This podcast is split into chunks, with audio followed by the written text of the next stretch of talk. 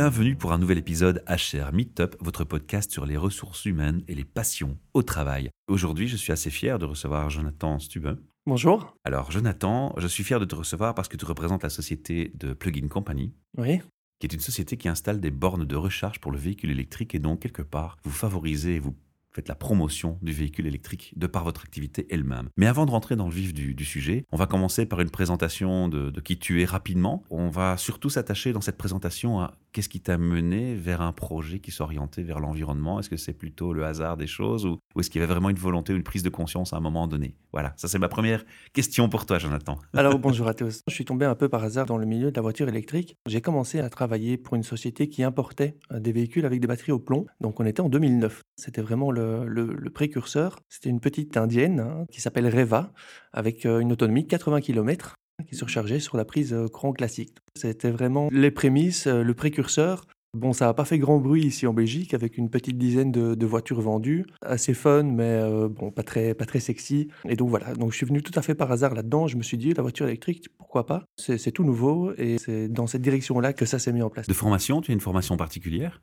Alors, euh, j'ai pas de formation particulière, non, donc je suis tombé vraiment là-dedans. Par le fil de, de, la vie professionnelle Voilà, par hasard. Et j'ai appris sur le tas, en fait. Hein. Ça, c'était ma, ma, première expérience. Puis j'ai continué dans la voiture électrique avec une autre marque euh, française cette fois-ci, qui est la Mia. Je travaille pour l'importateur euh, Belgique, pour Mia, Mia électrique, qui était déjà une voiture bon, un peu plus sexy, avec des batteries au lithium, donc avec des autonomies un peu plus raisonnables. On est en 2012, là. 2011-2012. Hein. Donc, on a fait le salon de l'auto avec, avec la Mia y avait une dizaine de milliards sur le salon. C'était assez nouveau. Euh, euh, il n'y avait encore aucun acteur euh, à ce moment-là qui faisait vraiment, à part donc Mitsubishi, qui avait développé la, la IMF, qui est la même plateforme que la, la C0 et la, Peugeot Ion. Donc il n'y avait personne d'autre. Donc là, on était vraiment les précurseurs ici en Belgique avec une voiture qui tenait la route, une autonomie raisonnable pour les trajets quotidiens.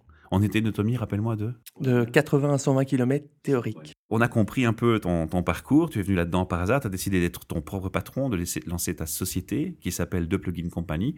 Tu peux un peu nous raconter l'histoire de The Plugin Company ça, ça a commencé quand? Il faut voir ça d'une autre façon. Mais donc j'ai commencé à travailler pour The Plugin Company en, tant qu'employé en fait. J'ai eu donc la chance d'avoir une opportunité que j'ai saisie, donc j'ai repris les rênes de The Plugin Company en 2013. Et donc voilà, il fallait vraiment tout développer de A à Z. Il y avait déjà une bonne structure qui était faite, hein, un nom qui était connu. Et déjà des concurrents aussi?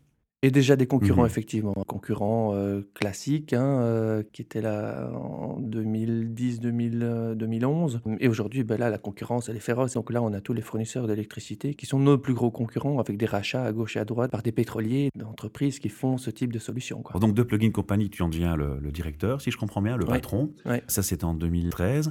Et maintenant, vous faites quoi concrètement? Aujourd'hui, on essaie de redynamiser toute cette structure avec un personnel euh, bien prédéfini, avec chaque tâches. On a aujourd'hui une personne qui est responsable des médias sociaux, community manager. On a une personne de responsable de l'automatisation de la société pour automatiser tous ces systèmes, hein, systèmes de, mise en place de, bornes de recharge, de planning pour les électriciens, de, de, systèmes de gestion euh, de données back-office, de facturation, donc vraiment d'automatiser tout ça avec des applications smartphone et ainsi de suite. On a une partie commerciale une partie plus account manager pour les gros clients. Hein. donc aujourd'hui, on a déjà une base de données de gros clients, notamment euh, Renault, pour ne pas les citer. Ou Decathlon, ici plus loin, Ou chez Transformat, qui ont aussi deux bornes à disposition du public pour leur clientèle. Exactement. Qui sont des bornes plugin company. Qui sont des bornes plugin. Hein. donc on a tout un réseau, ben, on a Ikea, on a Deleuze. Carrefour Grand Pré à Mons. Carrefour Grand Pré, donc le shopping des Grands Pré à Mons. On a l'Ikea, là aussi. Comment ça bien vous connaître? donc on a tout ce réseau existant, évidemment qu'il faut continuer à entretenir. Hein. Il y a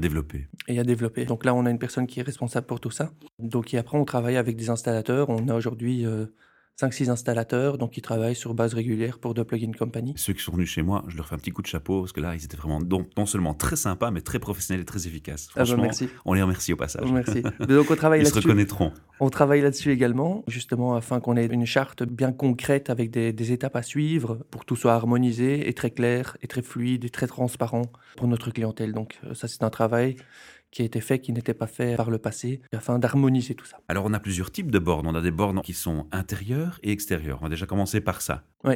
Donc les bornes intérieures, c'est celles qu'on va mettre dans son garage ou dans, son, dans un endroit qui est, qui est protégé de la pluie ou c'est obligatoire soit protégé de la pluie les bornes intérieures? Tiens, c'est une bonne non, question. en pas fait. forcément. hein. Donc, euh, donc aujourd'hui, toutes les bornes que nous on propose sont des bornes qui sont euh, qui ont l'indice de protection 54, hein, donc Mhm. euh, IP 54.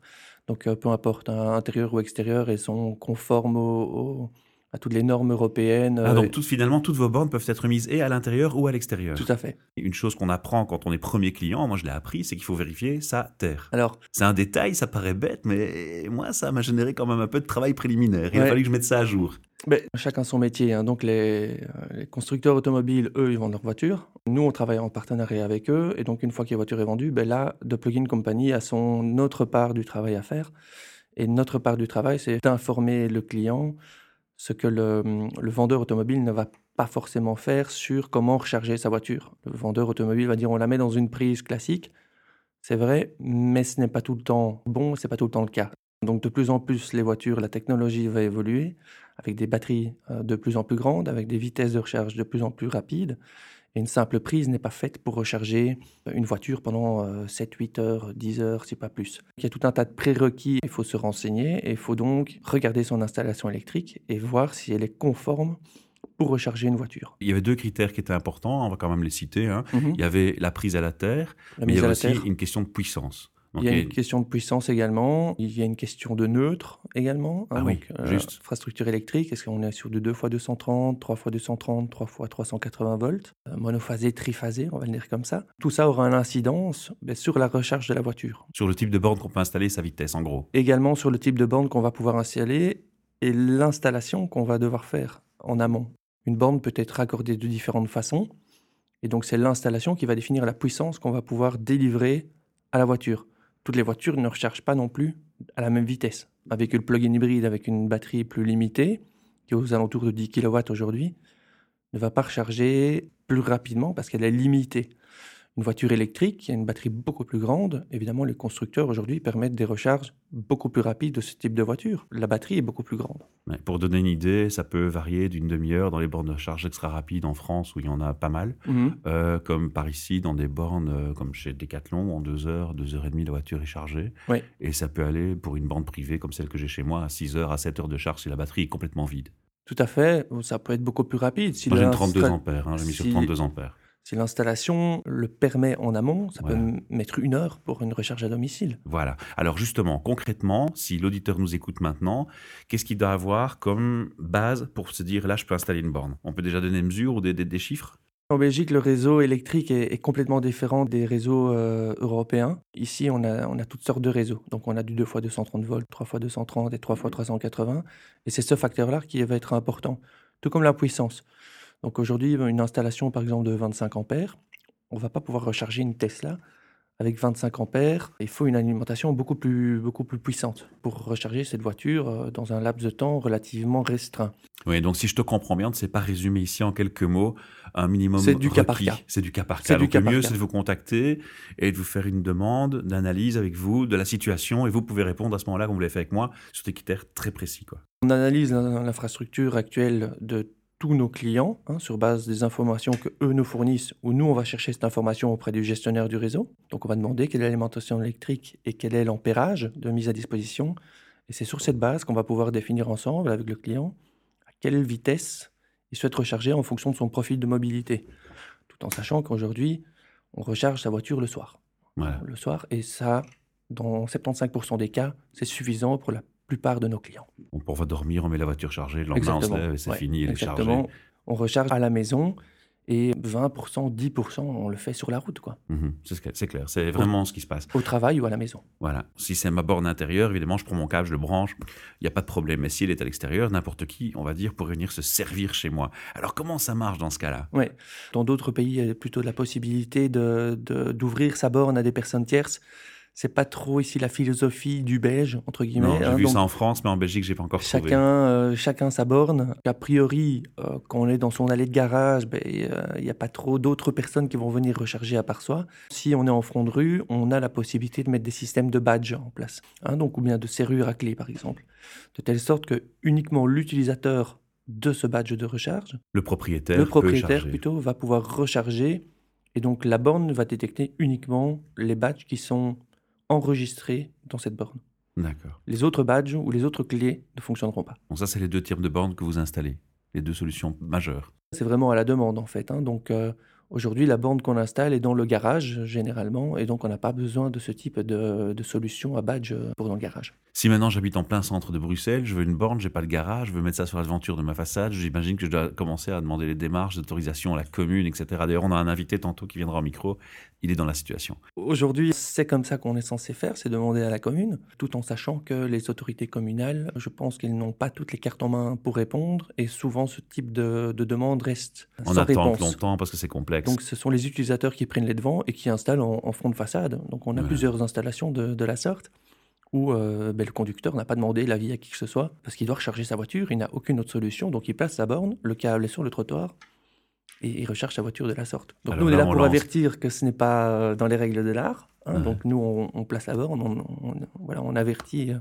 mais euh, il n'y a pas d'autre solution pour ce type de clientèle. Donc euh, aujourd'hui c'est la seule solution. Ça fait réfléchir quand on entend certains politiciens euh, se, se remplir la bouche de mots euh, on est pour l'environnement, pour la stimulation des énergies vertes, mais qui concrètement ne légifèrent pas sur ce genre de choses. Mais bon, ça c'est une parenthèse, c'est- c'est mon avis. Ouais, ouais, ouais. Merci. Alors, Jonathan, une fois que qu'on a sa voiture, qu'on a sa borne, on commence à l'utiliser, ce qui a été mon cas. Et puis moi, j'ai remarqué que j'ai voulu aller à l'étranger, forcément. Je suis allé dans le sud de la France avec ma Zoé, tranquille, sans problème. J'ai préparé mon trajet, évidemment. J'ai utilisé ChargeMap, une, carte qui nous aide à détecter les bornes et les emplacements. Et puis là, on se rend compte que forcément, le réseau qu'on utilise en Belgique, notamment le, le vôtre de Plugin Company ou un autre, Mhm. ne sont pas forcément toujours présents à l'étranger. Alors, comment ça marche? Tu peux m'en toucher un mot? Donc alors là, on parle de l'interopérabilité. hein. donc aujourd'hui, le réseau de Plugin Company est interopérable. On a deux choses en fait. Donc on a la borne qui est interopérable ou on a son badge de recharge. Donc via un portail web, le client ou le, conducteur peut s'enregistrer et donc activer cette interopérabilité ou ce roaming. Grâce à son badge de recharge, il va pouvoir aller recharger n'importe où, moyennant le tarif en vigueur sur cette borne de recharge d'un autre opérateur. Il faut toujours bien se renseigner sur les tarifs de recharge. hein. donc il y a tout un tas d'applications euh, smartphone pour regarder le tarif en, en vigueur. Ça, c'est la carte de recharge. Après, on a la borne de recharge. Donc aujourd'hui, The Plugin Company ne se concentre pas sur ses propres concessions. Donc nous, on place des bornes chez des sociétés partenaires comme Ikea, Deleuze, McDo, et c'est chaque franchisé ou chaque groupe qui décide si cette infrastructure de recharge va être gratuite ou payante.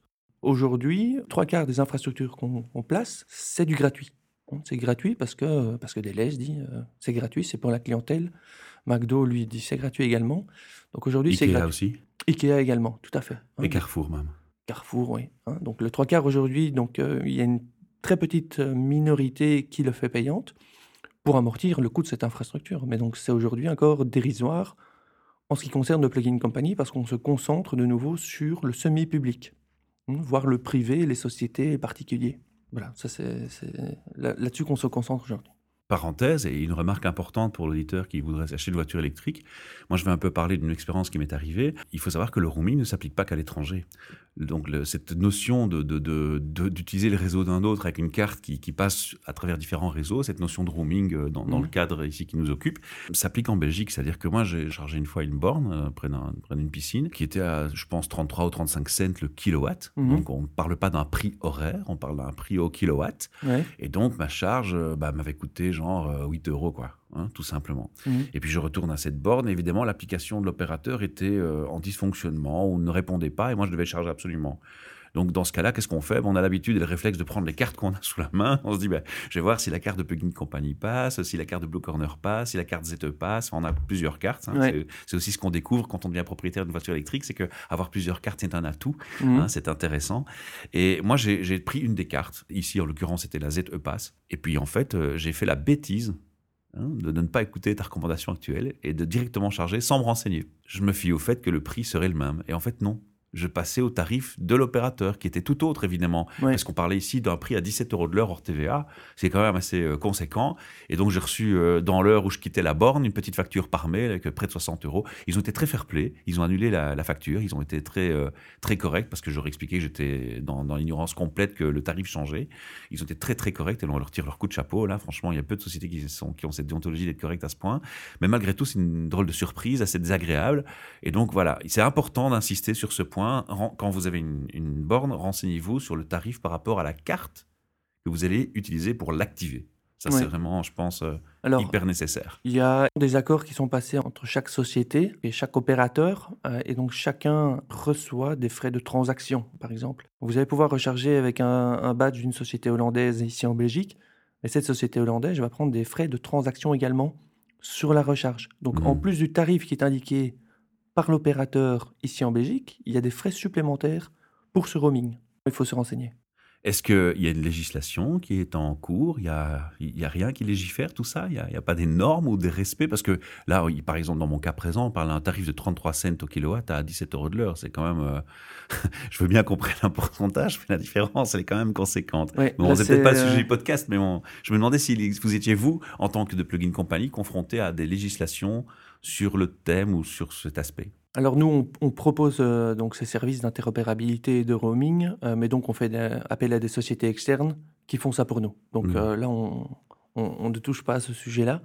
Euh, oh, sinon, on, on resterait euh, vraiment là-dedans et on n'aurait plus le temps de placer des bornes. Quoi. Oui, voilà. Donc, vous vous Donc, euh, concentrez sur votre corps de métier Voilà, et vous êtes un peu Ouais. tributaire de ce qui se passe par rapport à, à toute cette infrastructure et cette logistique. Voilà, donc en fait, nous, on propose vraiment tous ces services. Après, aujourd'hui, ben, l'utilisateur d'un badge plugin company va pouvoir recharger gratuitement de nouveau chez Ikea, chez Deleuze, chez McDo. hein. mais s'il veut recharger sur le réseau externe, ben, donc il va devoir payer des frais de transaction plus des frais euh, de l'opérateur. Donc là, on est un peu tributaire de ce que les autres vont faire.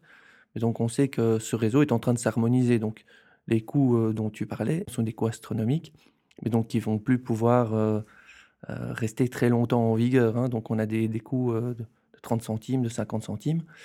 Voilà, ça va s'harmoniser. Plus on aura de masse critique de voitures électriques sur le marché, et plus ces opérateurs vont être pris en tenaille par la concurrence et vont devoir harmoniser leurs coûts tôt ou tard. Je suis une société. Mhm. Je veux installer une borne pour offrir à mes employés la possibilité de recharger euh, leur voiture électrique s'ils en ont une, Oui. voire la voiture de société si je stimule ce genre d'initiative.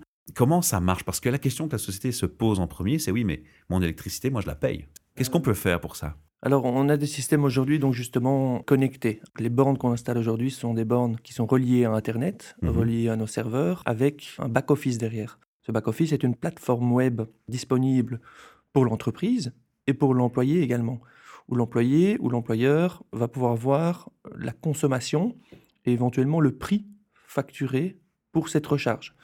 Hein, donc, c'est une politique euh, qu'il faut mettre euh, en place en, en interne. On prend des bonnes décisions, faire une catégorie d'individus de profil, Voilà, on vous exemple. soumet ça et vous Ouais. faites des cartes sur mesure. en Et fait. on fait des cartes sur mesure, donc euh, on va créer des, des groupes de recharge. hein. donc une société X va dire à ses employés, ben, c'est gratuit, donc on donne des cartes gratuites euh, avec un laissez-passer gratuit sur cette borne-là. Et donc là, le courant sera facturé directement à l'entreprise dans sa note d'électricité. Voilà, barre. exactement, tout à fait. Et donc des personnes tierces, par exemple, vont pouvoir se recharger sur cette même borne, mais moyennement paiement. Et donc elles, elles seront identifiées grâce à leur badge de recharge, grâce à leur application smartphone ou grâce à leur téléphone. On peut même payer avec PayPal. Ces personnes tierces vont recharger ben, moyennant le coût qui était mis dans le système par cette société. D'accord. Donc là, ce qui se passe, c'est que la personne va badger, le courant va être pris dans ma société, donc c'est moi qui va retrouver ce montant d'électricité sur ma facture malgré tout. Exactement. Et comment ça va se passer alors pour que je récupère ce montant? C'est je reviens vers vous Et ou- donc c'est de plugin company qui facture en direct à cette personne tierce. Et qui nous- reverse. Et nous, on reverse ce montant à la société. D'accord. Donc on pourrait même imaginer, pour favoriser le développement des bornes, qu'une société se dise ben, tiens, moi je mets des bornes à disposition euh, dans mon parking et j'installe un système payant où je récupère l'investissement de ma borne dans le tarif que j'applique. C'est ce qu'on propose comme service aujourd'hui. Donc, c'est avec un système d'amortissement pour récupérer euh, cette infrastructure sur le long terme. Hein, donc, on fait des simulations euh, sur un an. On recharge une fois par jour 20 kW. Et ce tarif va permettre de récupérer euh, sur le, sur, à terme, court terme ou long terme, l'investissement dans cette borne. C'est quoi C'est 3, 4, 5 ans? En deux ans. euh, Deux ans déjà, on peut déjà récupérer une on peut borne. déjà récupérer une Ouais, borne. c'est intéressant, quoi. Jonathan, il y a encore une question que les entreprises euh, peuvent euh, se poser. C'est, tu sais que c'est la grande mode du home working. On travaille de chez soi, on Mhm. fait moins de trajets, mais ça implique aussi que la voiture de société, ben, on va peut-être la charger à la maison. Donc, on va peut-être installer une borne à la maison pour la société Tout à euh, fait. Dans laquelle on travaille. Ouais. Comment ça marche C'est la société qui prend en charge l'installation des frais de la borne déjà Et est-ce qu'il y a un moyen de facturer l'électricité du, privé vers la société? Aujourd'hui, ben, la voiture de société, c'est quelque chose de bien connu en Belgique. Et donc, c'est l'employeur euh, qui va investir dans cette infrastructure de recharge chez son employé, avec, toujours avec une borne connectée. On va mettre un prix au kilowatt, le prix qu'on retrouve sur sa facture d'électricité. Et ce tarif va être facturé automatiquement vers l'employeur. Et l'employeur va rembourser l'employé parce que l'employé paye sa facture d'électricité. Hein, donc pour sa voiture, il paye son électricité, tout comme euh, on payerait l'essence, quoi, avec une carte essence. Sauf que ici, c'est l'employeur qui repaye ce montant à l'employé. Alors dans ce système, par contre, l'employeur qui installe une borne chez son employé n'a pas la possibilité de récupérer son investissement. Pas de cette manière-là en tout cas. C'est une infrastructure euh, qui est euh, déductible fiscalement. Ah, voilà, comme ça. Donc là, il récupère son investissement, je dirais, de cette façon-là. D'accord. Donc il y a quand même une solution qui est quand même assez stimulante et favorable pour l'entrepreneur qui veut être un peu plus green dans son comportement. Tout à fait. Alors, puisqu'on parle de bornes encore, un point qui est enfin euh, aussi important que les autres, c'est où les trouver. Alors, où est-ce qu'on trouve les bornes de, de Plugin Company? Comment on fait pour les trouver? Moi, je connais une application qui m'est bien utile, c'est ChargeMap, mais elle ne se concentre pas sur vous. Elle propose toutes les bornes qui existent dans tous les pays européens, et je crois même euh, plus loin. Par contre, de Plugin Company, si on veut trouver vos bornes en particulier, parce que c'est intéressant, il y en a pas mal qui sont gratuites, donc il faut en profiter. Justement, aujourd'hui, on ne joue pas sur la carte uniquement de Plugin Company, on, aide euh, l'utilisateur à trouver un réseau de bornes de recharge. Vous êtes euh, orienté client, quoi. Et donc, on va pouvoir retrouver toutes les bornes alors après, sur ces applications smartphone, donc aujourd'hui, il a, il y en a, il y en a beaucoup. Il faut pouvoir sélectionner la borne, on voit l'opérateur et on voit si c'est payant ou gratuit. Mhm. Donc nous, on est effectivement orienté sur euh, plus client. c'est ce que j'entends dans ta réponse. Hein. C'est la, premier aspect, c'est le client d'apport, quoi. Ça c'est bien. Et, donc euh, voilà, on se focalise pas uniquement sur euh, sur le plugin company et donc on va retrouver tout un réseau de bornes, tout opérateur confondu. sachant que chaque opérateur, par exemple, si on prend Smooth, ils ont une application pour localiser leurs bornes à eux. si on prend Nav XEV, enfin il y, a plein, il y a EV Point, il y a Mobiflow, il y a ChargeMap qui est, qui est plus général. Enfin, il y a plusieurs applis. Donc j'invite les internautes et les les auditeurs aller sur leur smartphone, dans leur App Store et, taper euh, charge. Et ils vont trouver tout de suite. de recharge et ils vont trouver les différentes applications. Super. Jonathan, est-ce qu'il y a un aspect qu'on n'a pas encore abordé sur de plugin company, sur l'usage des bornes, sur l'utilisation des bornes, que l'auditeur devrait connaître? Il faut toujours bien se renseigner et euh, avoir un maximum d'informations sur euh, la voiture qu'on va acheter, sur l'autonomie, sur la recharge. Et c'est grâce à ça qu'on peut donc faire appel, je dirais, à de plugin company pour justement Être prévoir, prévoir donc cette infrastructure qui souvent ben c'est pas le cas hein. donc souvent ce qu'on fait on achète la voiture. Une fois qu'elle est livrée ah oui il faut la recharger. Et là on fait appel à plugin company. Il faudrait faire l'inverse il faudrait faire l'inverse effectivement. D'abord vous contacter puis ensuite en, fonction de vos données bien faire les deux en même temps s'orienter vers le, choix précis d'une voiture ou l'autre voilà par exemple alors ça c'est important ce que tu dis parce que justement on peut avoir une borne qui charge à une vitesse mais si la voiture n'est pas capable de prendre plus vite, elle prendra pas plus elle vite. Elle prendra pas plus vite. et c'est là où c'est important de vous contacter avant. Oui, donc aujourd'hui, bah, les véhicules plug-in hybrides, ils sont limités pour des raisons euh, liées à la voiture. Hein. donc on est limité à du 16 ampères en monophasé pour la plupart. Mais bon, il faut prendre en compte que si par exemple on veut euh, une autre voiture qui est full électrique cette fois-ci, donc on a deux euh, voitures qui vont recharger à la maison, bah, ça va solliciter pas mal l'installation électrique. C'est des, des, éléments qu'il faut prendre en compte lors du placement de la borne. Et donc il faut réfléchir à quels sont les systèmes qu'on va pouvoir mettre en place pour ne pas justement impacter l'infrastructure? Est-ce qu'il ne faut pas faire un renforcement compteur via le gestionnaire du réseau? Est-ce qu'il faut placer un système intelligent qui va calculer la consommation de la maison et de la sorte adapter la vitesse de recharge à la voiture mmh pour ne pas impacter euh, la maison? Est-ce que je vais coupler ça à mes panneaux solaires? Donc il y a tout un tas de systèmes qu'on met aujourd'hui en place de plus en plus pour justement amortir cette euh, euh, soulager le réseau, soulager le réseau. C'est important aussi que tu parles de ça parce que ça va changer aussi le coût de l'installation. Alors, tant qu'on est à parler de coût d'installation, on varie dans quelle fourchette Si on vous donne une, fourchette de prix d'une installation d'une borne, sans système d'intelligence de gestion du courant et de la charge, et avec gestion Pour une installation classique, hein, donc c'est 70% des cas, on, s'aperçoit que la borne va être installée dans le garage à côté du coffret électrique. Là, on se situe à environ 1200 euh, euros, vraiment pour une, installation d'entrée de gamme. Hors TVA. hors TVA. Mmh Maintenant, on peut aller jusqu'à des 4000 euros. Hein, donc, euh, pour une installation toujours à domicile. Une borne pour deux voitures avec un transformateur pour créer un neutre. Donc il y a toute un, cette problématique du neutre qui revient. Ça peut monter jusqu'à 4000 euros facilement. Oui, D'accord. tout à fait. Et une borne classique euh, et, auquel tu ajoutes simplement un système de gestion de, de charge en fonction de la on est, consommation de la euh, maison. Tu vois, Là, on est système. environ à, à 2500 euros, quelque chose comme ça. D'accord. Ok, parfait. Alors justement, tu parles du neutre, hein, c'était une condition pour l'installation de la borne, mais ça va être aussi une condition pour le choix du véhicule, puisque tu faisais le lien avec le, entre vous et les fournisseurs de véhicules. Moi, j'ai de la chance, j'étais super bien conseillé par Renault, je leur tire le coup de chapeau aussi, ils ont été Mhm. vraiment pro sur l'histoire. D'ailleurs, dans le, le bon de commande du véhicule, ils vous mentionnent en premier comme euh, fournisseur qu'ils recommandent en tant qu'installateur, donc ça veut quand même dire quelque chose, et c'est Ouais. pour ça que je vous ai invité aujourd'hui au micro. Dans l'histoire de la, de la Zoé, il y a une particularité, c'est que la Zoé elle ne charge pas si la prise de terre n'a pas une certaine capacité. Alors, Et alors, historiquement, moi, ça m'a posé un problème. J'explique aux auditeurs pourquoi. Je suis allé à la, à la panne, et à la panne, j'ai pas pu charger. Et apparemment, ces bornes avaient été installées à une époque où on se préoccupait pas trop de la terre. ouais, Et du coup, ben, ma, ma Zoé n'a jamais chargé sur cette borne alors qu'elle était fonctionnelle. c'est ça. Mais donc, il y a, il y a- en fait, il y a le neutre et la terre. hein. donc, c'est deux choses bien différentes. Voilà. hein. donc, le neutre, c'est le câble bleu euh, Oui. qui arrive dans, dans l'alimentation électrique. Et la mise à la terre, donc ça, c'est la résistance de terre. Donc, ça, c'est le câble euh, euh, jaune et vert. Et c'est sur, sur, sur ça que la Zoé est un petit peu euh, regardante. La Zoé, elle est regardante sur les deux. Ah, d'accord. Moi, je pensais que c'était juste sur l'un. Tu vois, tu m'apprends encore quelque chose aujourd'hui. la, la Zoé est assez sensible, hein, on va dire ça comme ça. Et donc la Zoé, effectivement, a besoin ben, non seulement d'une résistance à la terre dans les normes, hein, donc dans les réglementations électriques du RGIE, en dessous des 30 ohms, et elle a besoin de ce neutre pour recharger. Sans ces deux Facteur. conditions, la Zoé ne va pas recharger. Mais donc tout un tas de véhicules sont aussi sensibles à ces variations également. Donc la terre, la mise à la terre doit être de toute façon conforme, parce que nous, quand on fait une installation, on la fait certifier par après. Donc on doit être conforme aux normes en vigueur. Si cette installation n'est pas conforme, ben, certains véhicules vont émettre des problèmes.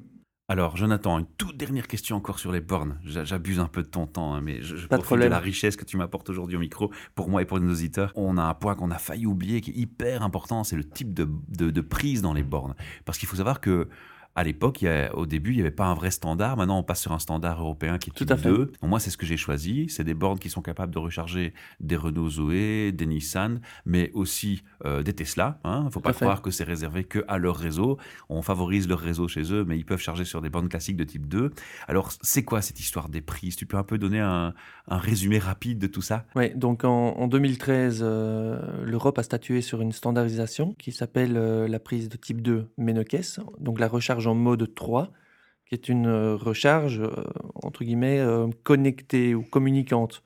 Donc à partir du moment où on recharge sa voiture, la voiture, grâce au câble de recharge donc standard, hein, standardisé, donc de type 2, va communiquer avec la borne pour faire un certain nombre de tests, voir si la, la prise, la mise de terre est bonne, si le neutre est, est bon, si euh, la tension est bonne, ce genre de choses. Ce sont des sécurités, en gros. Ce sont des sécurités.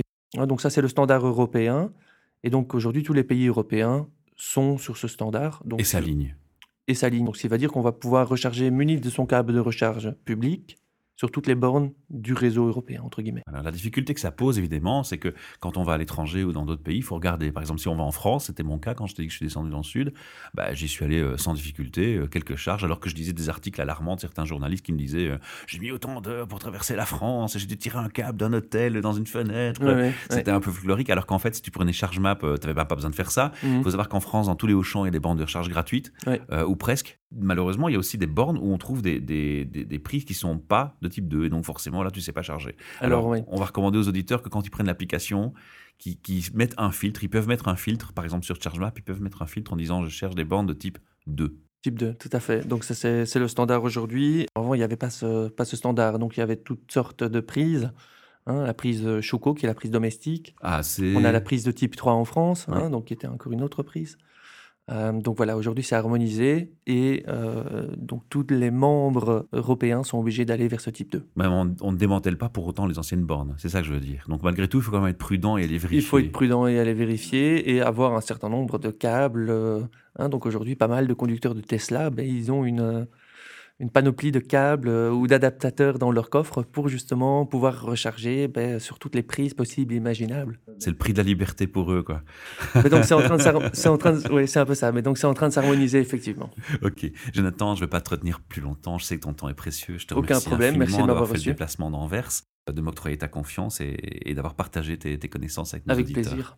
Si on veut vous contacter, il y a un site internet. www.deplugincompany.com. On peut demander une offre, on peut regarder les différentes solutions qu'on propose. Et quand vous achetez Renault en plus, il vous donne carrément les, les infos de Il nous contact. donne, euh, bah, donc on, on est répertorié sur pas mal, euh, par pas mal de fabricants. Oui, hein, j'imagine qu'il y a on, pas que on Renault, travaille quoi. avec Ouais. Tesla également, donc on est l'installateur Tesla aussi. Ouais. On travaille avec Volvo, on travaille avec Kia, on travaille avec bon nombre de marques. Ouais. Et donc euh, voilà, on, on peut nous retrouver facilement.